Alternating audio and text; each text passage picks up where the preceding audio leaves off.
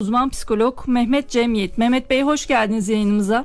Hoş bulduk Gönül Hanım. Ee, çok enteresan bir konu bu. Ben e, Twitter'da denk geldim. Bir grup akademisyen, yabancı akademisyen kendi aralarında konuşuyorlardı. İşte e, şöyle diyorlardı: bazı kelimeleri e, her seferinde unutuyorum, bir türlü hatırlayamıyorum ve her seferinde evet. bakmak zorunda kalıyorum.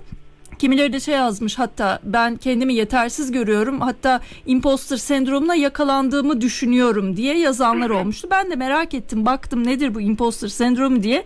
Çok enteresan bir konuymuş. Sizden evet. dinleyelim, nedir bu? Bu tarz aslında problemler, birçok problem var, birçoğunu anlatmaya çalışıyoruz ama e, genellikle dikkat edilmesi gereken şeyler de oluyor. Hani gündelik yaşamımızda e, birçok şeyle karşılaşıyoruz. İsminin ne olduğunu bile bilmiyoruz. Aslında hı hı. bu imposter sendromu da bunun, bunlardan bir tanesi. Baktığımızda bin dokuz yüz yetmişli yılların sonuna dayanıyor İlk çıktığı tarih.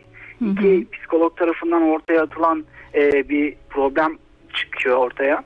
Baktığımızda e, işte yüz elli kadınla bir araştırma yapılmış ve araştırmaya katılan e, bu kadınlar bir belirli bir konuma gelmiş, belirli bir seviyede, gerek akademik olsun gerek iş yaşantısında olsun belirli bir seviyede olan kadınlar ve hepsinin ortak problemleri vardı. Bunlardan mesela en e, dikkat edilmesi gereken, her şeyi dört dörtlük yapmaya çalışmasına rağmen hı hı. E, sanki o konuma e, şans eseri gelmiş bir şekilde e, birinin yanlışlıkla desteği olmuş gibi düşüncelere kapılıyorlardı. Hı hı. Bu, bu aslında bu problemi tetikleyen bir sorundu. Baktığımızda bütün kadınlarda bu problem çıktığını gördüler. Hı hı. Bunu aslında e, bu sendromu açıklamak gerekirse e, tanım anlamıyla genellikle işte akademik ve profesyonel hayatta belirli konumlara gelmiş insanların yaşadığı bir sendrom olarak görünüyor hı hı. gözümüzde. Kişinin geçmişte elde etmiş olduğu pek çok başarısı bulunmasına rağmen e, kendisini yetersiz görüyor, beceriksiz olduğunu düşünüyor ve bu tarz e, duygulara kapılıyorlar. Bu gibi bir problemle karşı karşıya olan kişiler de sahip olduğu şeylerin şans eseri ya da çeşitli faktörler nedeniyle e, inandığını e, ve kendisine bir sahtekar olarak gördüğünü, toplumda bir sahtekar olduğunu düşünmesine yol açıyor. Hı hı. Böyle bir durum aslında. Aslında olmadığı biri gibi görüyor. Aynen öyle. Aynen öyle. Yani temelde başarısızım hissiyatı yatıyor. Yetersizim hissiyatı yatıyor. Ama dışarıdan bakıldığında her şey dört dörtlük, her şeyi aslında hakkıyla vermiş bir kişi ortaya çıkıyor. Şimdi mesela örnek vermek gerekirse bir İngiliz sunucuda bahsediliyor. E, Alexa hı hı. Chung e, evet. B B C'de Londra Moda Haftası ile ilgili bir programa katılmış. Imposter sendromu yaşadığını açıklamış. E, hı hı. Genç yaşında işte televizyon sunuculuğu, moda yazarlığı, kendi moda markasıyla iş kadını yürüten bir isim. Bunca başarısına rağmen kendini yetersiz hissettiğini ve bulunduğu yere hak edip hak etmediğini sorguladığını söylemiş. Öte hı hı. yandan yine çok bilinen bir e, sanatçı var, Oscar ödüllü Kate Winslet. Şöyle Öyle demiş. Evet. Bazen yataktan kalkıyorum ve çekime gitmeden önce bunu yapamayacağımı, bir sahtekar ol, olduğumu düşünüyorum demiş. E, genellikle kadınlarda görüldüğü belirtiliyor. E, ne derece geçerli bu? Şöyle, aslında ilk başlangıçta e, çıktığında, bu araştırma çıktığında sadece kadınlar üzerine yoğunlaşıyorlar. E, yapan kişiler sadece bu kadınlarda daha çok, çünkü o dönemlerde İlk daha yeni yeni kadınlar iş hayatına atılıyor ve sonuçta bir başarısızlık hissiyatı doğuyor ya da şöyle de söyleyebiliriz bunu, daha çok başarılı olma ihtiyacı da doğuyor. Hı hı. Ben buradayım ama neden daha yukarıda olmayayım? Bu düşünceye hı hı. kapılıyorlar ve bu düşünce sonrasında yanlış yapmaya sürüklüyor bu bizi. Hı hı. Ama genel itibariyle baktığımızda şu anki dönemde, en azından iki bin yirmi yılında cinsiyet farkı ele alındığında çok fazla bir ilişki olmadığı görülüyor son yapılan araştırmalarda. Hani evet, kadınlarda var ama erkeklerde de bu durum e, geçerli olarak görünüyor. Hatta şöyle bir İngiltere'de bir çalışma yapılmış iki bin yedi yılında, yanlış hatırlamıyorsam. Hı. İnsanların e, yaklaşık yüzde yetmişi hayatında bir defa bu problemi e, yaşıyorlar ve görüyorlar. Hı hı. Kimisi e, baktı, kimisi baktığımızda bunu dikkate almıyor ama kimisi de aksine çok fazla dikkate alıyor. Hayatının bir parçası haline getiriyor ve kocaman bir problemle karşılaşıyorlar. Hı hı. e, genellikle e, en önemli neden de aile olarak gösteriliyor galiba, öyle aynen değil mi? Öyle, aynen hmm. öyle. E, mes- şöyle ki, hmm, buyurun. buyurun. E şöyle, aile kaynaklı düşük özgüvenle büyüyen kadınlar kendi yetenekleriyle kariyer sahibi e, ve bunun kendilerinden kaynaklı, kaynaklandığına inanamıyorlar. Yani ben bunu nasıl, ben kendi kendime bu e, derece kariyere sahip olabilirim? Yetenekleri var, ispatlanmış ama e, bir bakıma kendini baskılıyor gibi. Aslında bu kişilerde ortak faktör kişinin başarılı olması olarak ele alınmıyor. Hmm. Yapılan araştırmada da böyle. Tamamen başarılı insanlar ele alınmıyor. Bakılıyor ve onlarda bu problem çıktığını söylüyorlar. Hani sizin verdiğiniz örnekte de hep belirli bir konuma gelmiş insanların hmm. bunu söylediğini görürüz. Ama bunun ee, başlangıç noktası aslında aileden geliyor. Hani ailede şöyle bir söylem vardır ya. Çocuklar büyütülürken işte şunun çocuğu şöyle, sen de böyle hmm. olmalısın, sen de bu kadar çalışmalısın. Mükemmelliyetçilik bu tarz, e, gibi. Evet, bu tarz mükemmelliyetçilik durumlarla karşı karşıya kalıyoruz. Ya da bunun aksine de şöyle bir durum da oluşuyor. Çok zeki bir çocuğu oluyor ailenin. Gerçekten zeki denebilecek bir çocuğu oluyor.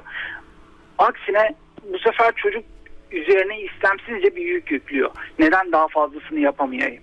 Neden daha fazlasını yapmak için çabalamayayım? Yani fazla Hatta... övülen ve eleştirilen ailelerde risk biraz daha fazla gibi oluyor değil mi çocukların? Aynen öyle, aynen öyle. Evet, hmm. aynen öyle. Tabii bu sadece faktörlerden bir tanesi. Bunun gibi birçok faktör var. Mesela iş yaşantısında çok görüyoruz, çok karşımıza çıkıyor. Bir erteleme problemi çıkıyor, sonra yaparım hmm. gibi. Ondan sonrasında kaygı ve e, stresle karşı karşıya kalıyoruz mesela yine iş yaşantısında.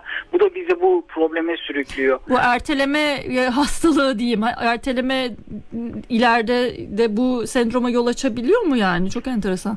Tabii ki tabii ki. Dediğim gibi bunlar seçenekler arasında geçiyor. Geçen seçenekler bunlar aslında. Her birinin hani derler ya bir tutam ondan bir tutam ondan birleştiğinde kocaman bir problem haline geliyor aslında. Hı hı, çok ilginç. Ee, şey e, bir örnek daha vereceğim ben müsaadenizle. Amerika'da iki yüksek lisans ve iki doktora derecesine sahip olup dekan olmuş ve rektör olmasına da kesin gözüyle bakılan çok başarılı bir kadın akademisyen varmış. Bir gün tüm üniversite çalışanlarına e-posta göndermiş ve o güne kadar aslında herkesi kandırdığını, sahtekarlık yaptığını, yüzünde bir maskeyle dolaştığı gerekçesiyle herkesten özür dileyip istifasını verdiği belirtiliyor ve eve kapanmış. Sadece ufak e, çaplı e, danışmanlıklar yapma kararı almış. E, tüm çalışanlar da buna çok şaşırmış çünkü kadının özgeçmişi çok başarılı çalışmalarla e, doluymuş e, ve hiç kimse de onun ne mesleki ne de özel yaşamında etik dışı bir olaya karıştığında görmemiş ve duymamış. Çok e, ilginç bir e, konu ve sorun gerçekten de. Ve... Evet evet. Baktığımızda hani çok güzel yerlere gelmiş kişilerde daha çok karşımıza çıkıyor. Evet, az önce de söylediğim gibi burada aslında ortak faktör kişinin başarılı olması. O başarı hissiyatını tattıktan sonrasında bu sefer kişi şunu söylüyor kendi kendine. Tamam, ben buraya geldim ama bilerek mi yaptım? Yoksa şans eseri mi geldim? Veya ben bu konumu hak etmiyorum. Acaba gerçekten bu konumda mı olmalıyım? Hı hı. E, bu daha hani şimdi her iki cinste de görüldüğünü söyledik ama daha ziyade hı. kadınlarda olmasının nedenlerinden evet. biri de şu olabilir mi? İşte genellikle kariyerli kariyerli kadınlara e, hani şu şekilde yaklaşıldı işte e, bir şekilde gelmiştir, başkalarının desteği olmadan bu konuma gelemezdi gibi e, bu genel toplumda var olan e, yaklaşımların da etkisi oluyor olabilir mi?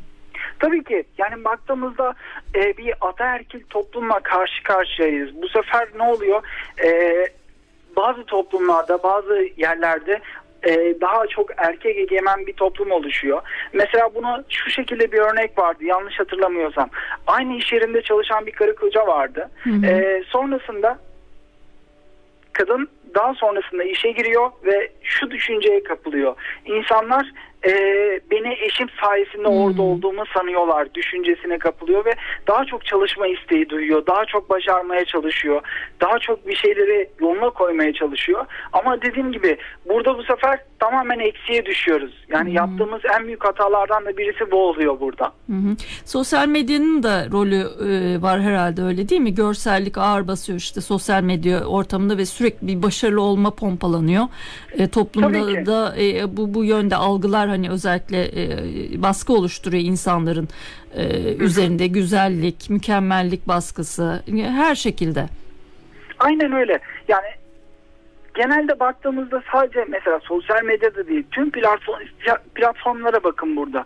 Hani o bu şekilde başarılı oldu. İşte bu buradan Oscar aldı. Bu buradan işte kitap yazdı, milyonlara sattı. Anlatabildim mi? Hı hı. Sürekli gitti. Gündemimiz aslında tamamen başarı üzerine kurulu. Hı hı. Ama başarılı olan insanlara bakıyoruz burada. Bu sefer karşımızdaki insan diyor ki tamam ben buraya geldim ama gerçekten ne yaptım da geldim buraya? Ne oldu da buradayım? Soru işareti ne oluşturuyor kafamızda? Peki bu bir anda mı ortaya çıkar? Yani dışarıdan bunu algılamak e, ne, ne kadar kolaydır? Mesela biri var örnek e, işte karşımızda e, çok da başarılı e, vesaire ve o e, o kendini küçük e, görmediği müddetçe biz onun öyle bir rahatsızlık yaşadığını, daha doğrusu onu belirtmediği müddetçe algılayamayız herhalde, öyle değil mi? Hı hı. Bu nasıl yani anlaşılır? Şöyle bir şey vardır aslında psikolojide. Evet, problemler vardır. Problemler bütünü vardır. Ama e, baktığımızda kontrol edilebilir seviyede mi? Onu görmek gerekiyor. Hayatımızda çünkü az önce de söyledim ya, yüzde yetmişe yakın bir e, istatistikten bahsediyoruz burada. Bayağı büyük bir Hı-hı, istatistik çok, bu. Evet. Buna baktığımızda hayatımızın bir parçasında, bir döneminde elbette ki bunu yaşıyoruz. Ama önemli olan burada kontrol edebiliyor muyuz? Bizim için hani bir kırmızı çizgi vardır ya, o kırmızı çizginin üstüne çıkıyorsa evet kontrolden çıkmıştır ve çözülmesi gereken bir problem haline gelmiştir. Hı hı. Buna dikkat et, dikkat edilmesi gereken en başlangıç unsur budur aslında. Ee, peki üstesinden nasıl e, gelinmesi gerekir e, bu konunun? Yani şöyle ki öncelikle kişinin e, problemin ne olduğuna farkına varması gerekiyor. Kendine hani deriz ya aynada kendimize bakmak diye. O aynada kendimize baktığımızda bizde bu problem var, ben bunu yaşıyorum diyebiliyor muyuz? Öncelikle bunu görmemiz gerekiyor. Ondan sonrasında hani e, durup etrafında neler olduğuna bakması gerekiyor kişinin. Ben bunu yaptım ama neyi başardım? Neyi başarmadım? Nerede yanlış yaptım? Veya benim yaptığım doğru şeyler nelerdi? Bunu en güzel örnekle mesela bir bardak örneği vardır. Bunu bilir misiniz bilmiyorum. Bardağın sadece insanlar e, ya dolu tarafına bakarlar, hı-hı, ya da sadece boş tarafına bakarlar. Bu iki yönde de bizim için olumsuzdur. Çünkü biz orada bardağın boş tarafı veya dolu tarafına bakmasını istemeyiz insanların. Bardağın kendisine bakmasını isteriz. Ancak bu şekilde eksikliklerini veya yapabildiklerinin farkına varır insanlar. Bunlar çok ince detaylardır ama dikkat edilmesi gereken detaylardır. Hı hı. Bir ikincisi de şu, evet bir başarı sağlıyorsak bu başarıyı sahiplenmesi gerekiyor kişinin. Evet ben bunu yaptım diyebilmeli. Ben bunu çalıştım, çabaladım ve kendi emeğimle, kendi bileğimin gücüyle ben bu yere geldim, bu konuma geldim diyebilmesi gerekiyor.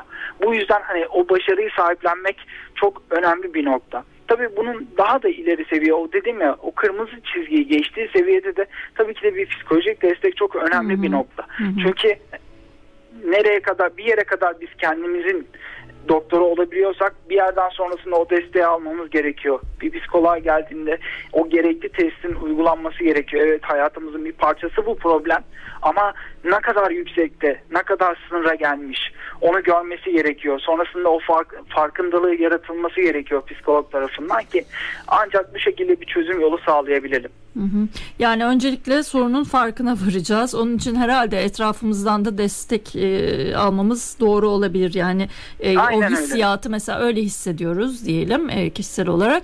E, işte kendimizi yetersiz, başarısız. Halbuki e, yeterince emek verdiğimiz ortada, işte belli bir noktaya e, çalışarak geldiğimiz ortada, her şey biliniyor. Ancak buna rağmen kendimizi yetersiz, özgüvensiz görüyoruz.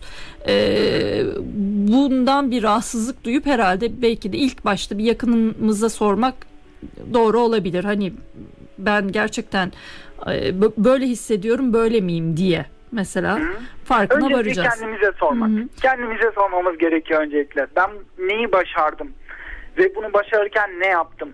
Bunu görmek gerekiyor. Dedim ya konuşmamın başında. Hmm. O aynaya, aynanın karşısına geçip kim olduğumuzu görmek gerekiyor. Başardığımız Çünkü, işleri düşüneceğiz yani. Evet, evet. Dedim ya, o bardağın sadece dolu tarafına veya sadece boş tarafına bakmak yerine bardağa bakmamız gerekiyor. Hmm. O ancak o zaman yaptığımız hataları veya yaptığımız zorları görebiliriz. Ee, şöyle deniyor, üçüncü bir adımda uzmanlığınızın farkına varın deniyor. Yani sadece kendinizden daha deneyimli olanlara değil, Ee, işte gençlere bakın, yeni mezunlara bakın, ee, onlarla çalışmak sizin ne çok şey bildiğinizi, tecrübenizi aslında gösterir ve bu hayatta hani epey bir yol aldığınızı da gösterir herhalde, öyle değil mi?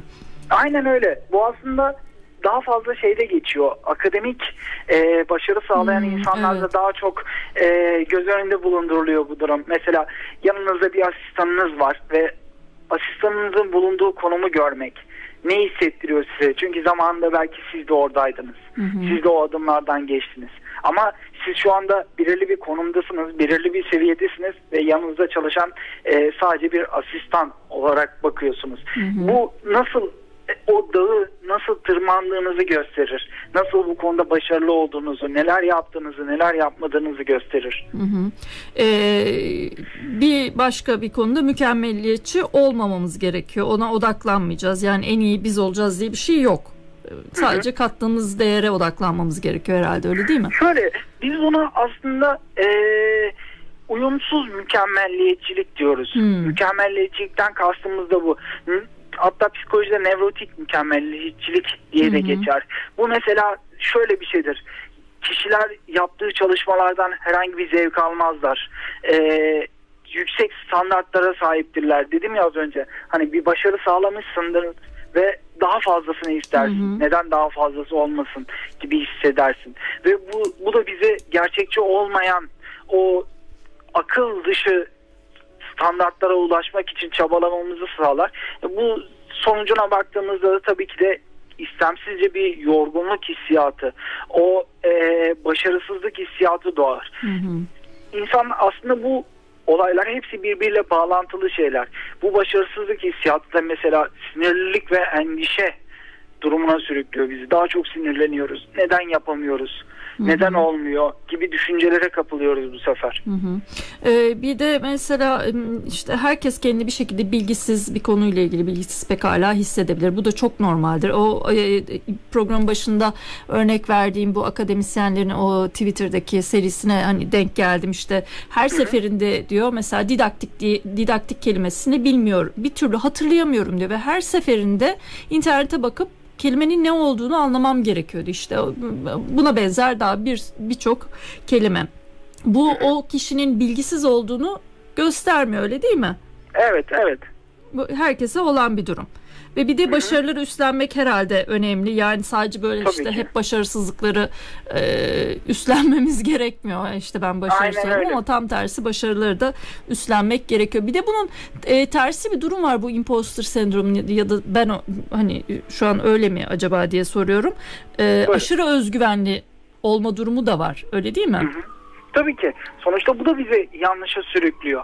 Ne kadar çok biz, hani dedim ya az önce, ailelerde yetiştirilirken hı hı. sadece kıyaslamalarla kalmıyorlar. Bu sefer de zeki bir çocuk olduğunu gördüklerinde daha fazlasını istiyorlar. Çocuk birazcık büyüdüğünde şunu söylüyor: ben daha fazlasını yapmalıyım. Neden hı hı. daha fazlası olmuyor? Hı hı. Bu düşünceye kapılıyor. Bu işte çocukluktan gelen bir duruma kadar dayanabiliyor. Evet.